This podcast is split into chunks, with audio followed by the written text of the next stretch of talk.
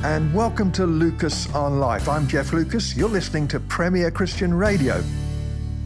Let's face it, over the last two or three years, we've had no shortage of bad news. COVID statistics, lockdown demands, rumours of war, and then actual war, economic depression, soaring energy bills, political unrest you name it, we've heard about it, we've focused on it. A steady, consistent diet of this surely creates an ongoing sense of sadness in us. Now, I'm not suggesting for a moment that we need to bury our heads in the sand and ignore the challenges of our world. That would be selfish. We are called to be aware of what's going on around us, to pray into the challenges and to endeavor, with God's help, to be a people of light in the darkness. But personally, I've decided to ration my intake of news because so much of what is bad, frankly, it's beyond my power to change it anyway.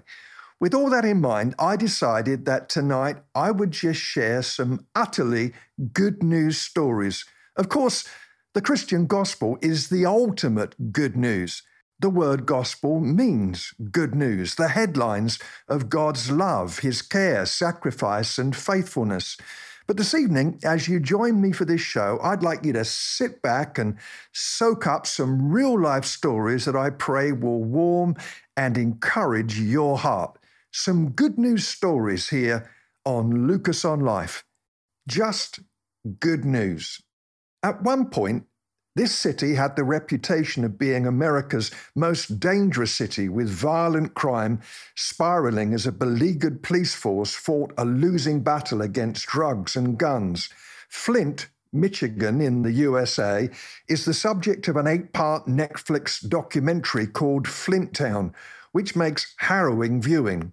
Mothers weep over the murdered bodies of their sons. Law enforcement officials openly confess their terror of going on patrol.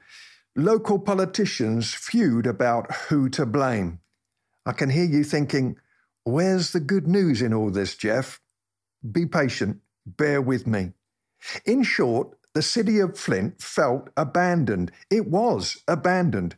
Once a thriving metropolis, the hub of General Motors manufacturing, with a plant so massive it was called Buick City, a series of economic downturns threw some knockout punches to that community. And then a negligent engineering decision released lead into the city's water system, literally poisoning the population. The center of the city looks like a war zone with dozens of boarded up homes and businesses.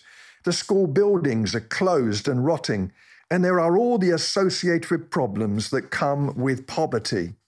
My wife Kay and I had been to Flint on a preaching engagement. While we were there, we were invited to meet the sheriff.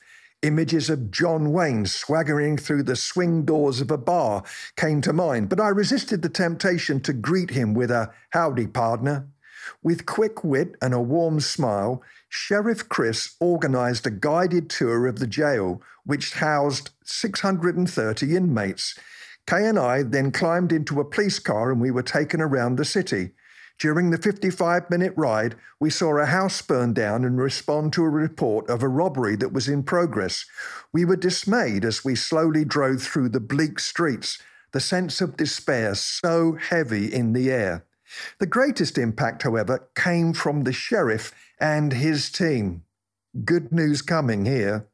He outlined his plans for a new educational system for the jail where every inmate would be issued with an iPad. Half of them were illiterate and desperately needed to learn the most basic skills. I'm proud of and I love my city, he said, his eyes bright. When we asked him about the source of his passion, he was emphatic. I became a Christian when I was 18, he said. My passion and joy comes from the Holy Spirit. The energy was infectious and was expressed by every police officer we talked to. I came away from Flint with a sense that the city was not abandoned, but that there are many who love it, and a lot of them are Christian believers. The early church made its mark without printing presses or social media. They were a brave lot, those first Christians, swimming against the cultural tide with their good news that Jesus, not Caesar, is Lord. They changed the world for the better as they rolled up their sleeves, staying behind when cities were hit by plagues, caring for the dying, risking their own lives in the process. In the Roman world, something called liberatis was practiced. It was a reciprocal deal where one person could only give something to someone else, provided that later on the favor would be returned.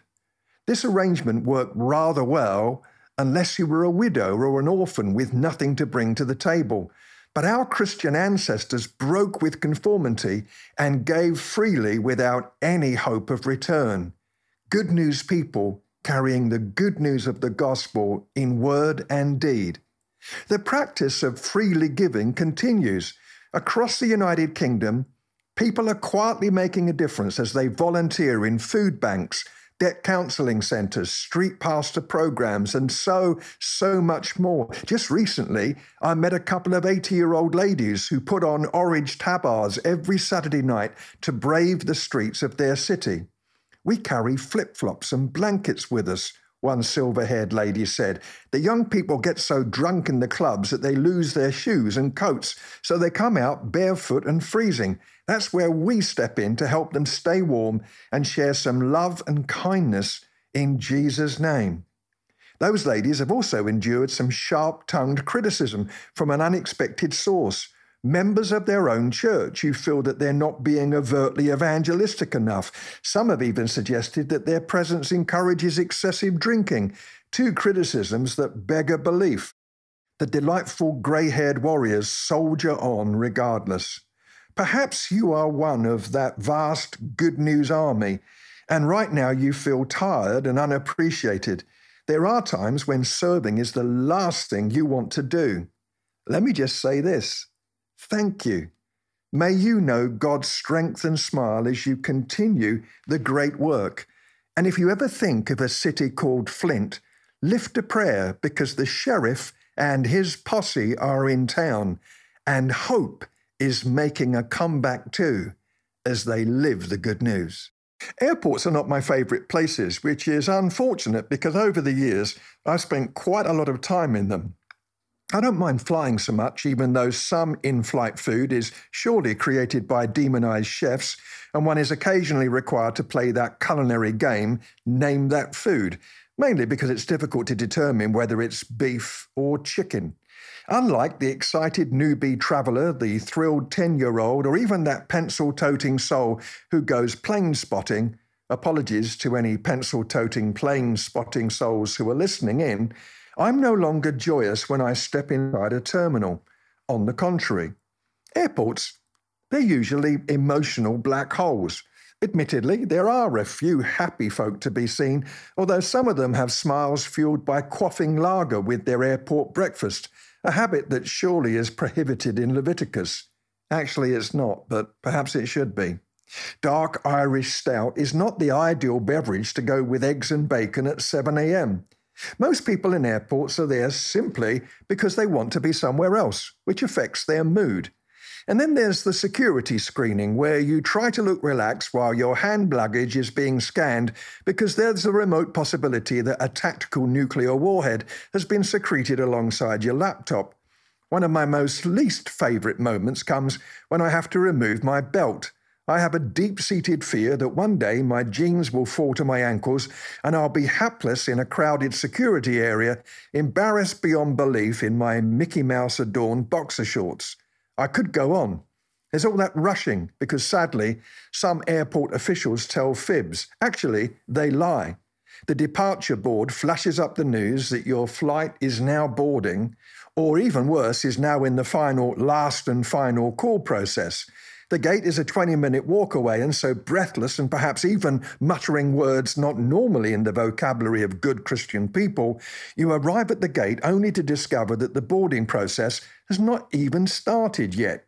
You repent of muttering those words, but then you feel something close to hatred for the person who issued the false boarding announcement, and then you repent of feeling hatred, and so it goes on. Sorry, there's more, because if you're flying a budget airline, you'll be required to line up according to the seat number on your boarding pass.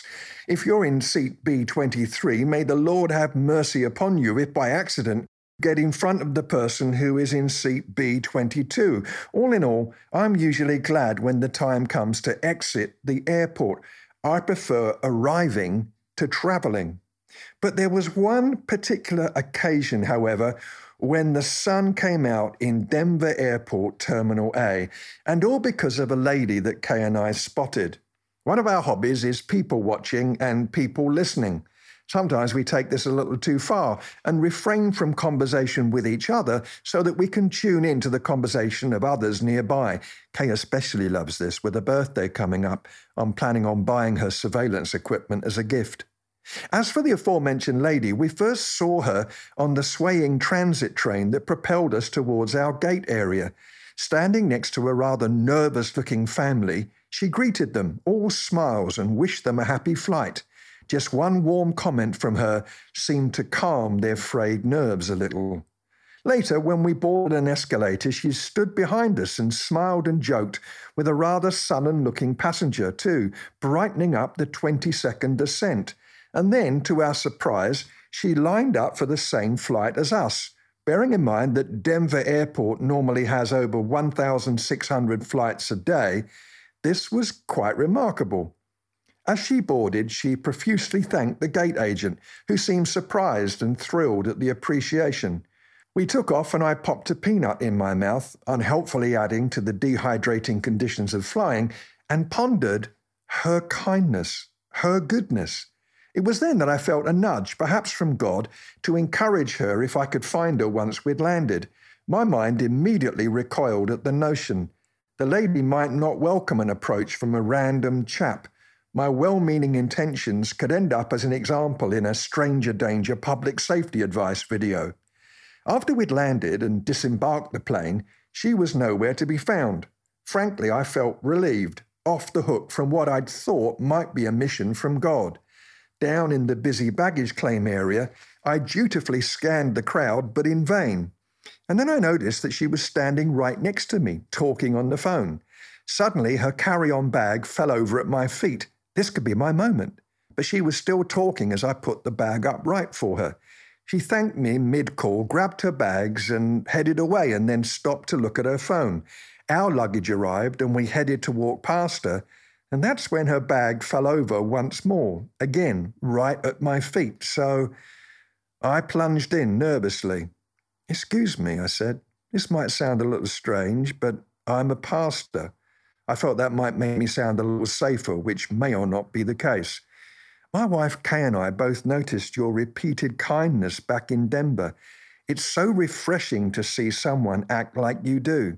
I prayed that I'd have the chance to meet you and thank you, and so Thank you.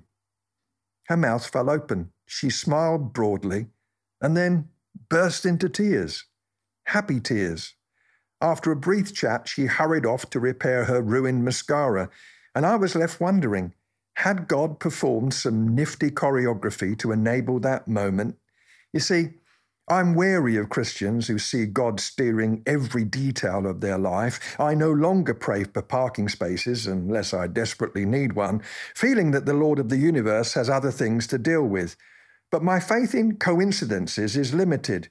We often say that the devil is in the detail, but perhaps, just perhaps, God can be in the detail too. Did God set up that airport encounter? Possibly, probably even. But this much is absolutely certain. Kindness, so wonderfully demonstrated by that smiling, gracious lady, can light up gloomier spaces. Kindness is an oft overlooked characteristic of our God, who graced his old covenant people with loving kindness.